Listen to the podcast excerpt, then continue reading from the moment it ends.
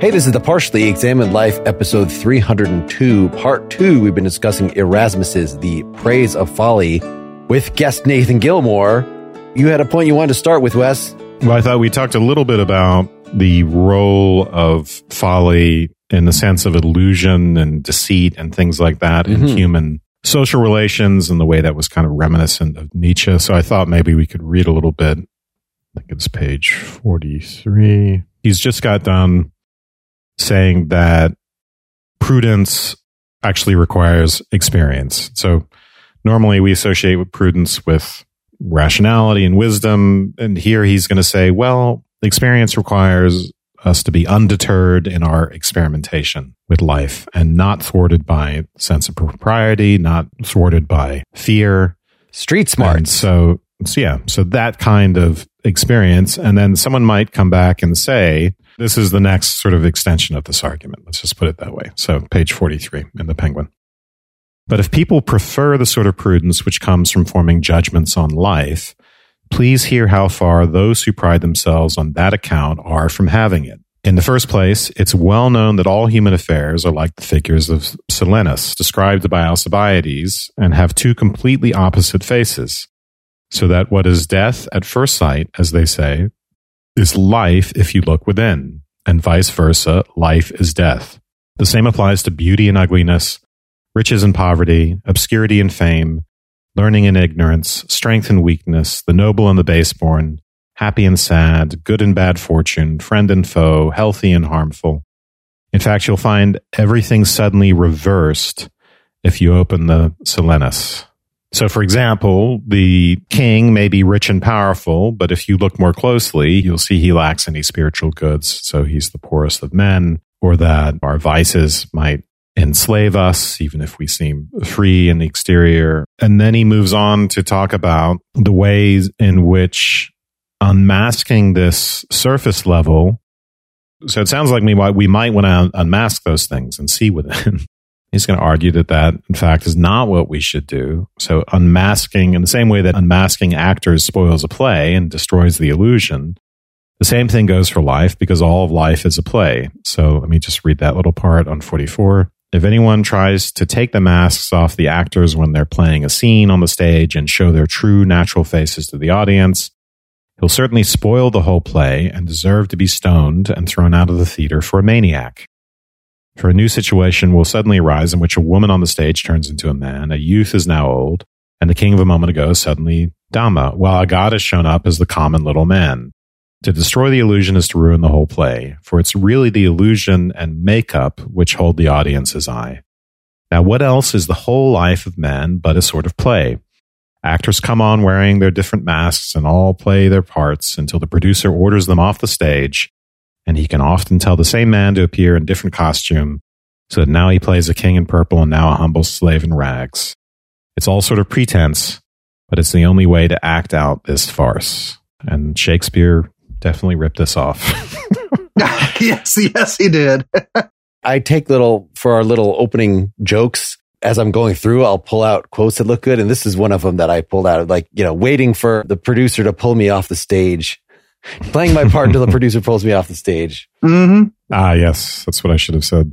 The part that I would point us to is to tie it up is in the middle of the next paragraph where he's talking about the way in which you know you have people who are the first sentence is probably good enough. At this point, let us suppose some wise man dropped from heaven confronts me and insists that the man whom all look up to as God and a master is not even human, as he is ruled by his passions like an animal and is no more than the lowest slave for serving so many evil masters of his own accord.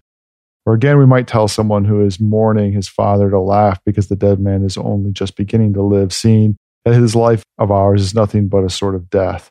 Another man who boasts of his ancestry he might call low-born and bastard because he is so far removed from virtue, which is the sole source of nobility. If we had the same sort of thing to say about everyone else, what would happen? We should think him a crazy madman. Nothing is so foolish as mistimed wisdom, and nothing so s- less sensible than misplaced sense. That's what I wanted to get to. That to me is a really important part about this. This goes back to the double edged part about folly that we were talking about earlier and how we understand the Silenus that we have here, this perspectivism, right? is when he says that there's nothing so foolish as mistimed wisdom and nothing less sensible than misplaced sense, much of what we had, especially in the beginning, was really about the first part, making fun of people for having mistimed wisdom. So they don't have the right, he's at the beginning talking about the right kind of foolishness, and he's making fun especially later on, of the foolishness of people who are too honest in social situations. Yeah. Yes. And then nothing less sensible than misplaced sense. That is, you know, the overwroughtness of trying to be too analytical about the world, for instance, among other things. It reminds me of Nietzsche's On Truth and Lie and the non moral sense and some of yes, the things exactly. we talked about with that, right? So, what is a nerd and what gets a nerd into trouble? That's the Truth, subtitle of yes. that book. Nietzsche on nerd and jock in the um, right. So the nerd in the stereotype and in the pejorative stereotype, maybe not the more recent positive stereotype, but in the pejorative stereotype of the nerd, it means evaluation of the truth at all costs, evaluation of the truth at the expense of relationships. So when someone says something in a social circumstance, the nerd says, well, actually, such and such, not realizing that most communication on a social level is suffused with metaphor and play and satire, even and irony and even deceit. And you don't tell the mourner to laugh because his loved one is in heaven, even if nominally, right? We're all Christians and we're supposed to believe that. We're supposed to believe rationally. Well, why should we treat death as a misfortune?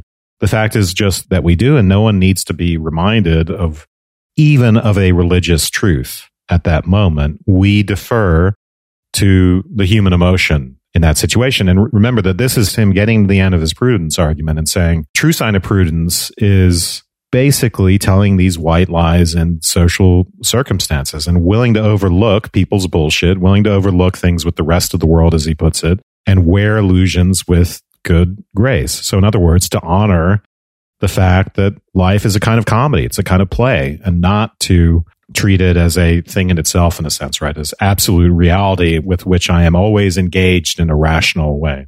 I want to make this into a question for Nathan, which is, is this kind of thing that you're talking about, that Wes is talking about, what makes him a humanist? That I know that humanists are, well, they also brought in Greek sources. It was not just all about the Bible, but is it that what humanism is in opposition to is a church that is like this monk like church, is like the nerd church where it's all in. The more godly are, the more imitatio Christi that you are, the better. A recognition that no, we were made in a certain way to have a human nature. And our point can't be to just throw aside that human nature and try to become Christ like, try to become gods. Part of the answer to that is that Erasmus actually does the work that you just narrated by bringing the Bible back in.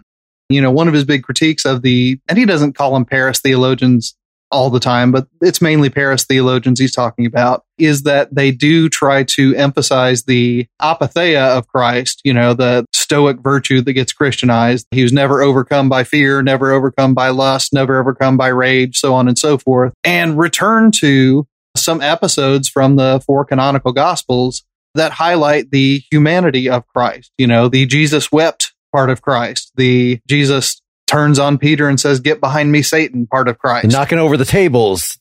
Well, what about the temple? That's the stereotype, okay, though. I was trying right. to stay away from that one. stereotype. That's like the perfect canonical example for a good reason. You gotta understand the circles I travel in, Dylan. I gotta. Badass Christ, the leather jacket wearing uh, Christ. Yes. he rides up on a motorcycle with a baseball right. bat in that scene. oh man, well, not quite. But oh, for sure. Come on, people after spending a day with crowds, goes away alone. And when he's in the boat, he falls asleep. One of the things that, you know, Erasmus criticizes in this text, as well as in some other places where he goes after those theologians, is precisely that they downplay those parts of the New Testament because they don't fit with the systematic kind of Aristotelian philosophy and theology that they're teaching at the University of Paris. What's interesting is in our day, because we do have the unflappable super Jesus stereotype floating around in the world. It sounds like he's going away from imitatio Christi. I think if you would ask Erasmus himself, he would say, I am bringing imitatio Christi into its fullness. I'm bringing in the parts that other people are ignoring. So this is where I just don't know that much about humanism, but the little bit that I was reading about it to try to acquaint myself to orient myself to why Erasmus is a humanist and made me think a lot about the politics involved in deprivation and making people not just comfortable with, but that they ought to understand, you know, their deprivation and their place as being strong in the face of it, that kind of thing. And it makes me wonder about how much of it's really about what Erasmus is reacting to is really about theological questions about being over Aristotelian or something like that, and how much of it is just about a politics of deprivation. That question is probably not a fair question because it's really about not about Erasmus. That's about the history of humanism and what humanism is reacting to and the history. But I can take a swing at it.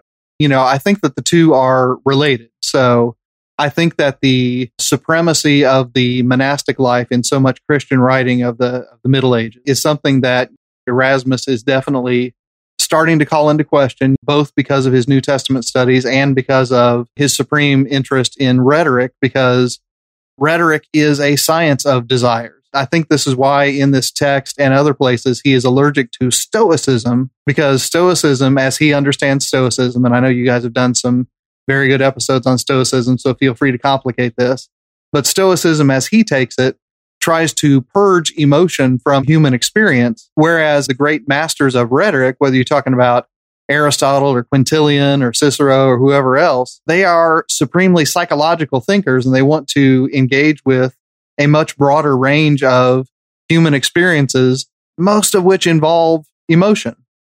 I think that that rhetorical emphasis certainly has something to do with it. And then, I mean, a new engagement and a de-allegorized engagement with texts like Hesiod and Ovid and, you know, all of the great mythological texts of antiquity are also giving these humanistic writers, whether you're talking about Erasmus or Valla or Ficino or whoever else you're talking about, gives them an appreciation for that side of human experience that you're right. There's a much longer running monastic version of denying desire. But even within Erasmus's day, just as people are starting to question that, there's a resurgent stoicism that once again comes to question it from a different angle. And I think that, you know, Erasmus is taking a run at that truncated view of human nature, whether it's coming from the new Stoics or whether it's coming from the old monks.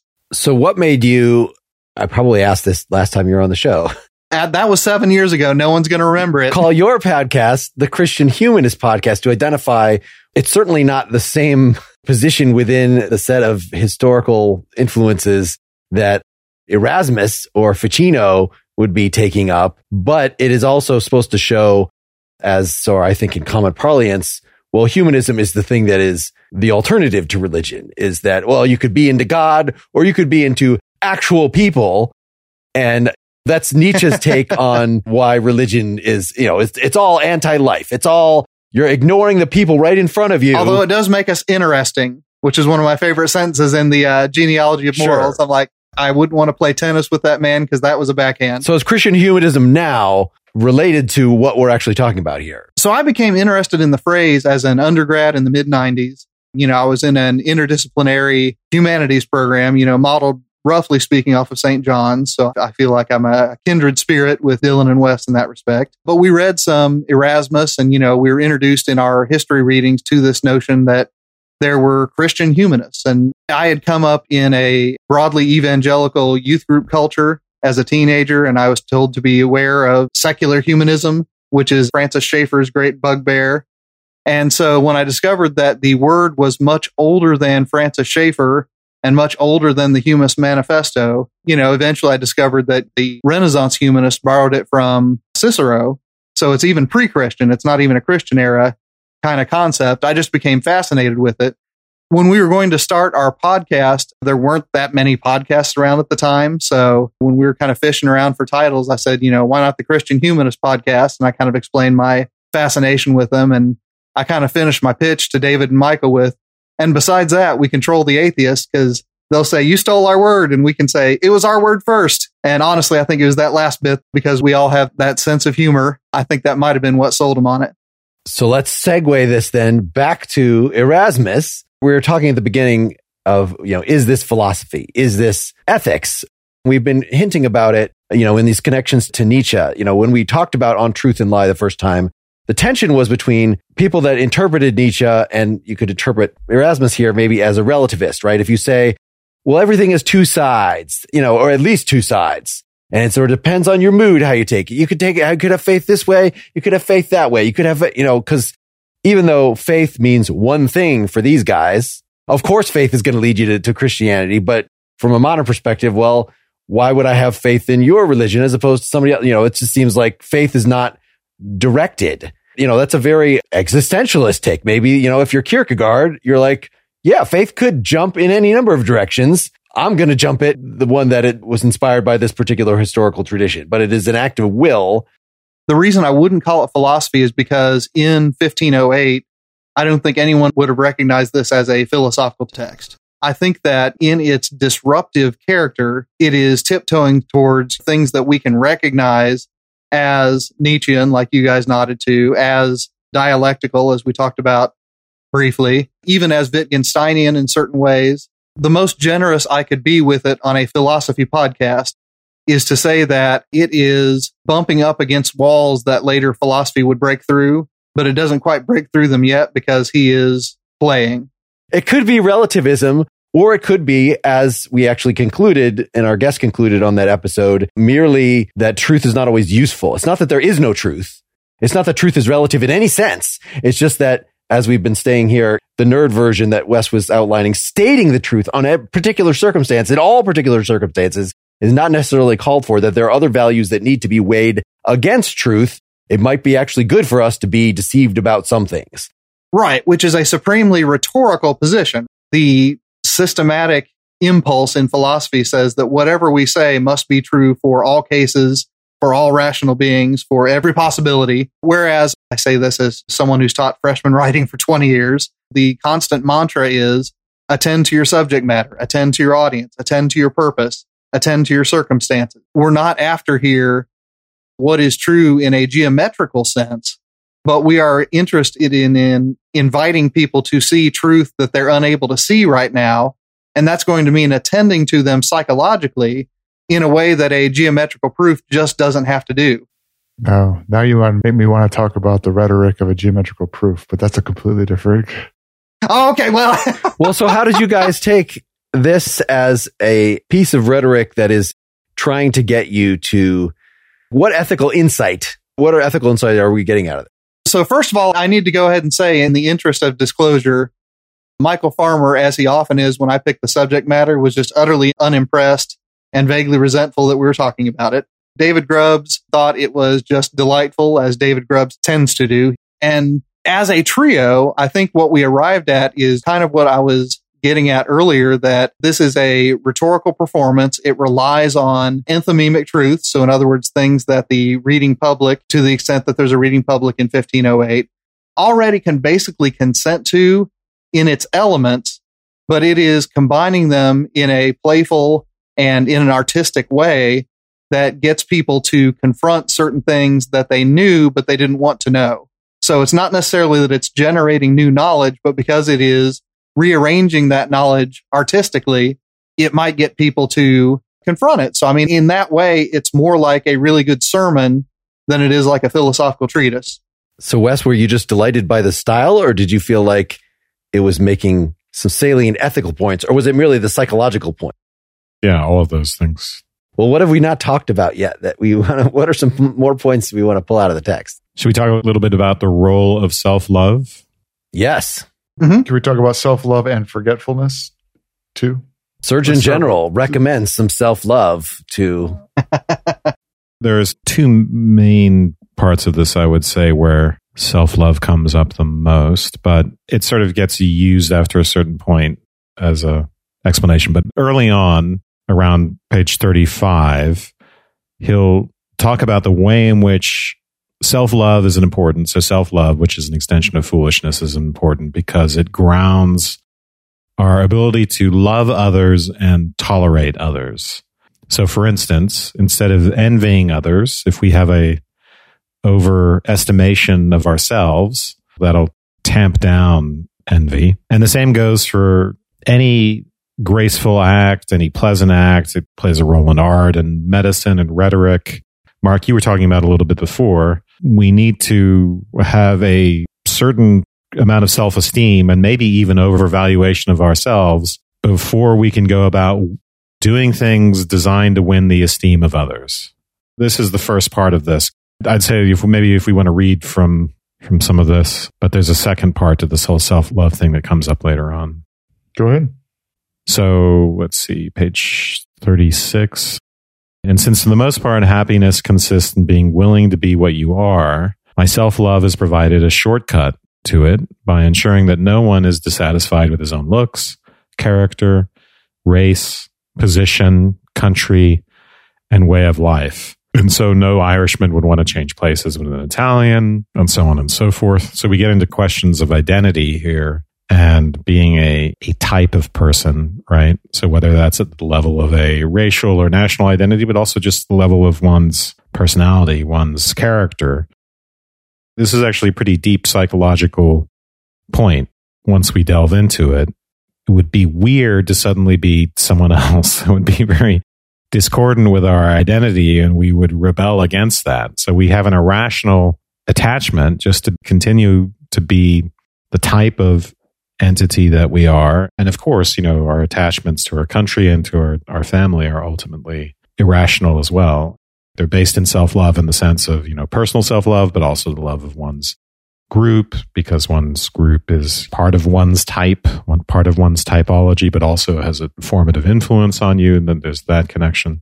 This point is actually quite profound when you start thinking about it. For Erasmus, I think why that psychological reality is important is because it is the root of most of our good works. So, I mean, you know, most of us don't have the capacity that St. Paul sings of Christ in Philippians 2 that we can empty ourselves and take on the form of a servant and so on and so forth. We have to feel good about ourselves when we do it. And you were alluding to this earlier, Wes, that in order to do those good works for others, we have to think ourselves important enough and competent enough to actually do benefit for the other. Since we've been looping Nietzsche into this thing, I mean, this is the good deeds that only the great can do. Except Erasmus, I guess, responding to Nietzsche several hundred years earlier than Nietzsche, is saying what's even better than being a great man is thinking yourself a great man, because then you are doing good for others in spite of your smallness and you don't run into all that sin. Just to read one of the next sentences here, what remarkable foresight of nature it was to level out all these variations and make all alike. We all have the same sort of self esteem. Where she has withheld some of the, her gifts, she generally adds a tiny bit more self love. But silly of me to say this, seeing that self love is her greatest gift.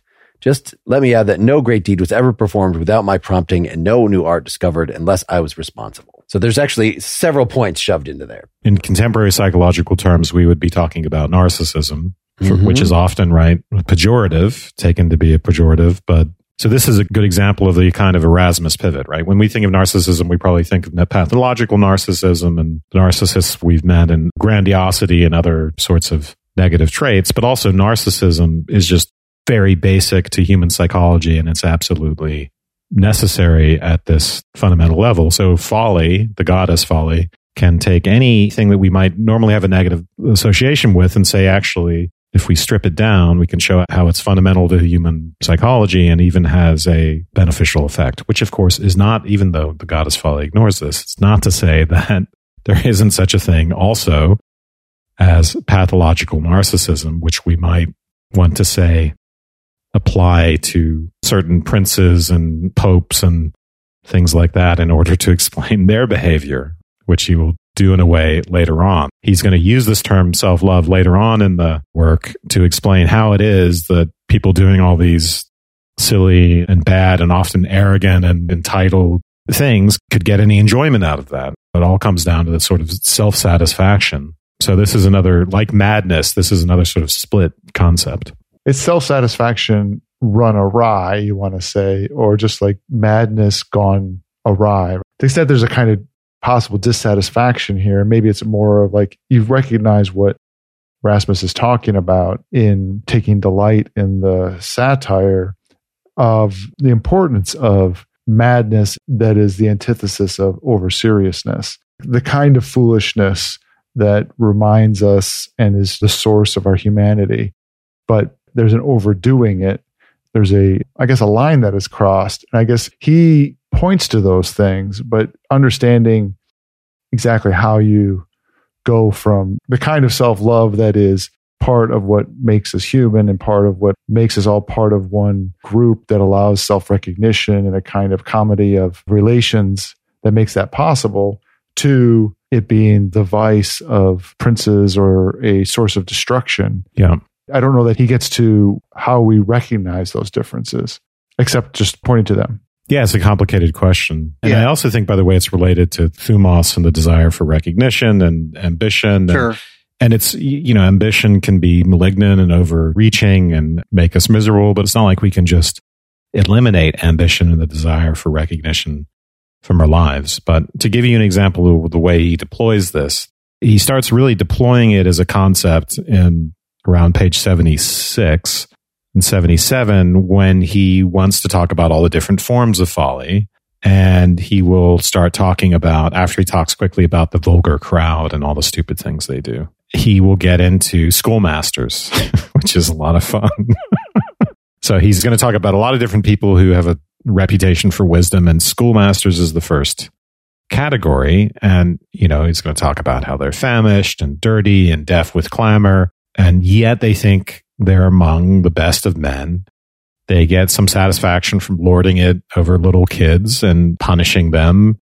And even though they are really in a position of servitude and squalor in a way, maybe squalor is not the right word, they think of that as a kind of sovereignty. And part of that is being in a position of authority, being able to punish, but part of that is also just the pleasure they take in their own learning. And, you know, it includes digging up manuscripts. It includes thinking maybe that they're a great poet and, and engaging in sort of mutual admiration societies with other intellectuals or engaging in pedantry and things like that. So what I would say about this is there's an element of narcissism in sublimation, any form of sublimation, because you are redirecting your desire away from something external towards one's own activity, right? The pleasure of one's own particular artistic activities and creations. But there's a very fine line between that and getting overly engaged with thinking about the audience and the recognition one gets from that sublimating artistic activity. So those are, in a way, two different forms of self love. So the movement from being creative, which is really is a form of self love, I think, to getting aggrandized by, hey, look how great I am at being a creator. The examples he gives, so it's 99 on my. Here's a man uglier than an ape who rivals Nereus in his own eyes. And here's another who has only to trace three arcs with a compass to imagine himself Euclid. And when the ass playing the lyre with a voice worse than a squawking cock when he pecks his hen believes he sings like a second Hermogenes. In fact, that was one of my rejected intros, believing that I sing like a second Hermogenes. Uh, so there's nothing right here that implies that that's necessarily the self deception is necessarily a matter of the boasting and projecting it toward others. It's merely thinking that it's like the earlier point that he made that isn't it nice? Isn't folly nice that when people aren't given equal gifts, one person is much uglier maybe, but then that person is compensated by having more self love and delusion about their bad looks. Yeah, so this is a different point than the one, and it's earlier on in the text, just to make a note of that. Mm. It's a little bit of a different point, and the stuff about schoolmasters and stuff comes in the about 10 or 15 pages later. Right. That was the source of my opening quote because I loved it so much. Sounded like the Pink Floyd classroom. Oh, really? the schoolmaster part? Yeah. yep, yep. Yes, Roger Waters lifted directly from this book to write another brick in the wall. Erasmus says, We don't need no education. One part that I enjoyed is 15 pages before that. Part of what makes this text so much fun is that folly is a moving target, right? So, I mean, in this passage, which is 57, yeah, fools can speak truth and even open insults and be heard with positive pleasure. Indeed, the words which would cost a wise man his life are surprisingly enjoyable when uttered by a clown. For truth has a genuine power to please if it manages not to give offense, but this is something the gods have granted only to fools. Here, folly is not a deficiency of character. It's not a deficiency of intellect even. but it is a certain social standing. If you are able to play the role of the fool, then you can say things that would get people who play the role of the sage in all kinds of trouble.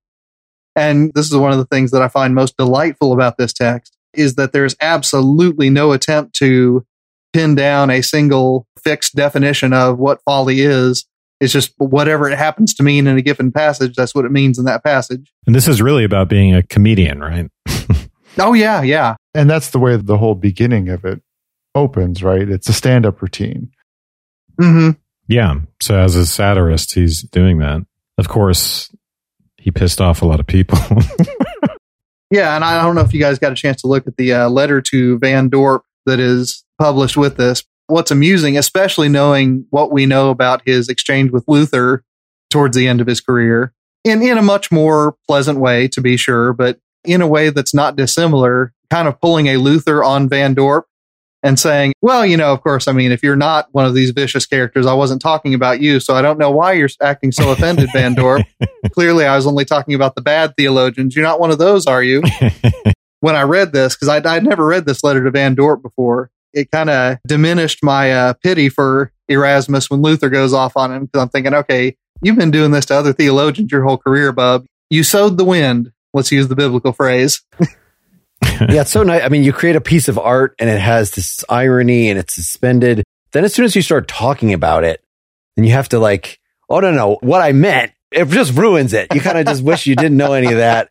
But like, you know, by putting a thing out in the world and being an author who's standing behind it and getting attacked for it, by necessity, you're going to get clarifying, which as scholars, we should be, of course, grateful for that we actually get to know what Erasmus's actual views and don't just have to figure it out if this were the one and only thing that survived from him. Right. And and one of the passages from this letter I just found just so insightful, even though a lot of it, Mark, just like you said, is, you know, someone trying to explain his jokes, which is always terrible. Page 160 of the paperback penguin, talking about these battles of words.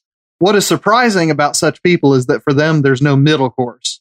In some of the authors they read, they can find a trivial pretext for defending even the grossest of errors which come to their notice, while against others they are so prejudiced that nothing can be said without sufficient circumspection to escape their trumped up accusations. Instead of behaving like this, tearing others to pieces and then being torn themselves, wasting their time and everyone else's, how much better it would be if they would learn Greek or Hebrew, Latin at least, knowing that knowledge of these languages is so important for understanding the Holy Scriptures that it seems to me gross impertinence for anyone to assume the name of theologian if he is in, ignorant of them. So I, I read a little bit farther than I should have.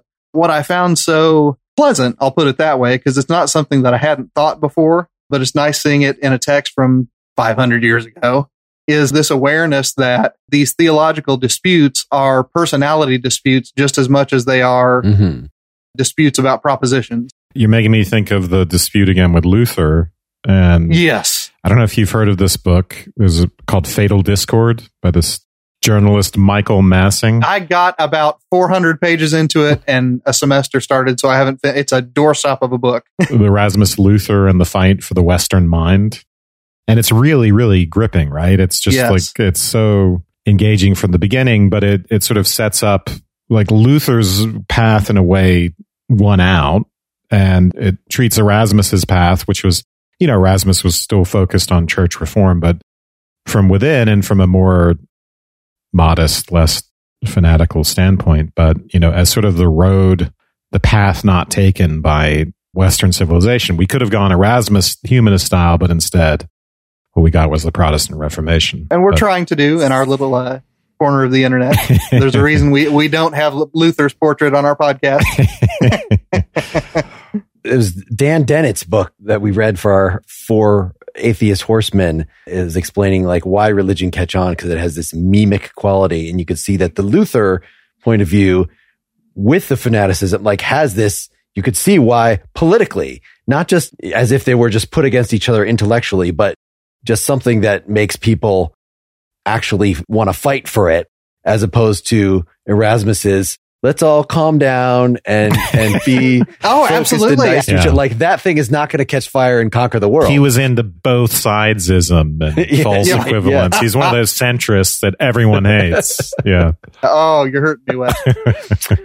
I will say, I don't know why I'm getting autobiographical. I think I'm getting old and getting tired, but getting autobiographical here. But that's one of the things that hurts me most when my alumni from over the years. This is this is my 14th year as an English professor there at that little evangelical college. But they will, after they graduate, get really hardcore into progressive politics. And I often get accused of having taken a right wing swing after they graduated. And I always try to tell them, I mean, I'm I'm just still your old English professor who has more questions than he has answers and I'm trying to do this Erasmus thing, and they want me to get Luther. you speak truth, Wes. You, st- you speak truth. You're either with us or against us. So. Oh man! So one of the problems with the book, I actually want to read this passage about building, like this transition from everybody's foolish and foolishness helps us. It helps us forget. It helps, you know, all the points that Nietzsche was making in that, you know, history essay that we just talked about in the last mm-hmm. couple episodes ago. But then he makes this transition where he's actually criticizing people. There's a thing about a hunters right before this. This is 95 in my version. Much the same is the class of people are consumed with an insatiable passion for building, forever changing round to square and square to round without limit or proportion until they're reduced to utter destitution with nowhere to live and nothing to eat. I don't know who he's talking about here, but what is it? I had no idea either. but then he says, what does that matter? They've spent several years enjoying themselves to the full. Wait, are you saying is are you still so making the point? Said she is Folly still making the point that who cares if what we're doing is ultimately meaningful or hitting at truth or is the thing that would maximize utility. If you're enjoying yourself, then this is not a bad way to spend your life. Or is Folly actually saying, yeah, this is a waste of your life? So it could be that some of these things, even against the theologians, the fact that he's against himself are just trying to, again, point out excesses. It's not like he's against theologians. It's just, don't you think some of these points that you were arguing about, even the disciples themselves would not have an opinion on? I think that's the important point is that you have made into gatekeeping questions. You have made into tests of fellowship, to use a phrase from my own church tradition, these things that were of no importance to the apostles. I think that's where, for me, the text gets out of his hands because that's where it gets personal because he has been on the receiving end of the Paris theologians and their disciples for all of his young career. And so, I mean, he is personally exasperated that they want to come after him because, you know, of his quantities and his quiddities. And he wants to say, no, no, no, no, let's read the Gospel of John. That's where the good stuff is. And they say, well, I mean, we can, but first, uh, we need to make sure that we've got our natura straight and our, I, my theological Latin, as you can tell, is very bare. But you get the point, right? I think that that's why he gets personal there when he doesn't, when he's writing about even warfare, which he is about as pacifist a writer as you're going to find there in the 16th century, but he doesn't have personal beef against soldiers. He has personal beef against those Paris theologians. One other point about this whole building example, he's doing that as a follow up to his defense of ignorance against the learned. Then he gets into the idea that the Stoic frogs say there's nothing more pitiable than insanity. Then he makes that two forms of insanity distinction, one hellish and one that frees the souls from anxious cares and gives it manifold delights. But I think the point here is just that what's involved here is love, passion for things, right? Whether it's building or exploring or even mentions gamblers, which is a weird example. I think one of the ideas here is that there's no correspondence theory of truth for love. The same epistemological issues aren't at work. You're not thinking about how a subject in some rational or accurate way hooks up with an object. Are they really beautiful? It just is what it is. It's a commitment. It's an act of faith and you can call it madness and there may even be terrible consequences to it, right? But it's good in and of itself in a sense. Right. The propositional takes a backseat to the ethical. When Madonna demands that you justify my love, I, I, I'm incensed by that. It is, it's a category mistake, Madonna. Madonna, any love for you is completely unjustified. I think we can all we can all agree. and yet we do it anyway. QED. So one of the things about himself, it's this thing near the end about trilingual pedantry is what I wrote down. But as far as I, I knew that he himself was very into, I'm going to express this in the Greek. I'm going to express this in Latin. I'm going to express this, you know, that you had to know all of the modern and to understand anything. And that this was one of his peccadillos. And he's making fun of people like that, like himself.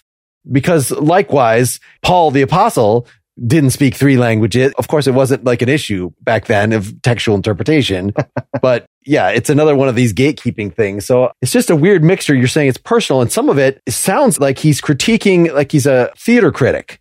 Like, oh, these people giving these sermons and they've read their rhetoric books where, uh, you know, you're supposed to be very quiet at first and they get, then they get, they get loud for no reason. On the evening that we are recording this, I was in our uh, college's chapel service and present for a preacher that uh, Erasmus might have been describing. So that part, when I was going over my notes for tonight, I mean, that was even more hilarious than it was when I read it the first time.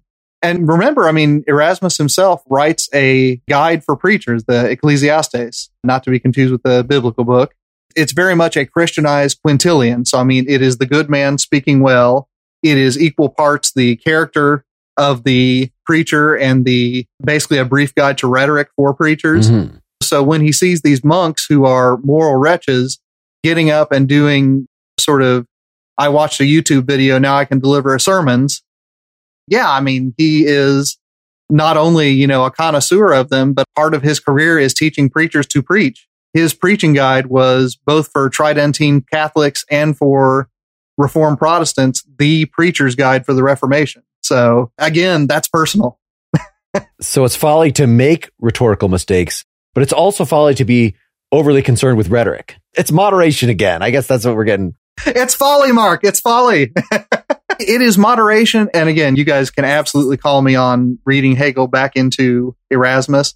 I really think that he's creeping up on something like it is both true that an ignorance of rhetoric is poisonous to sermonizing and also an overemphasis on rhetoric is poisonous to sermonizing.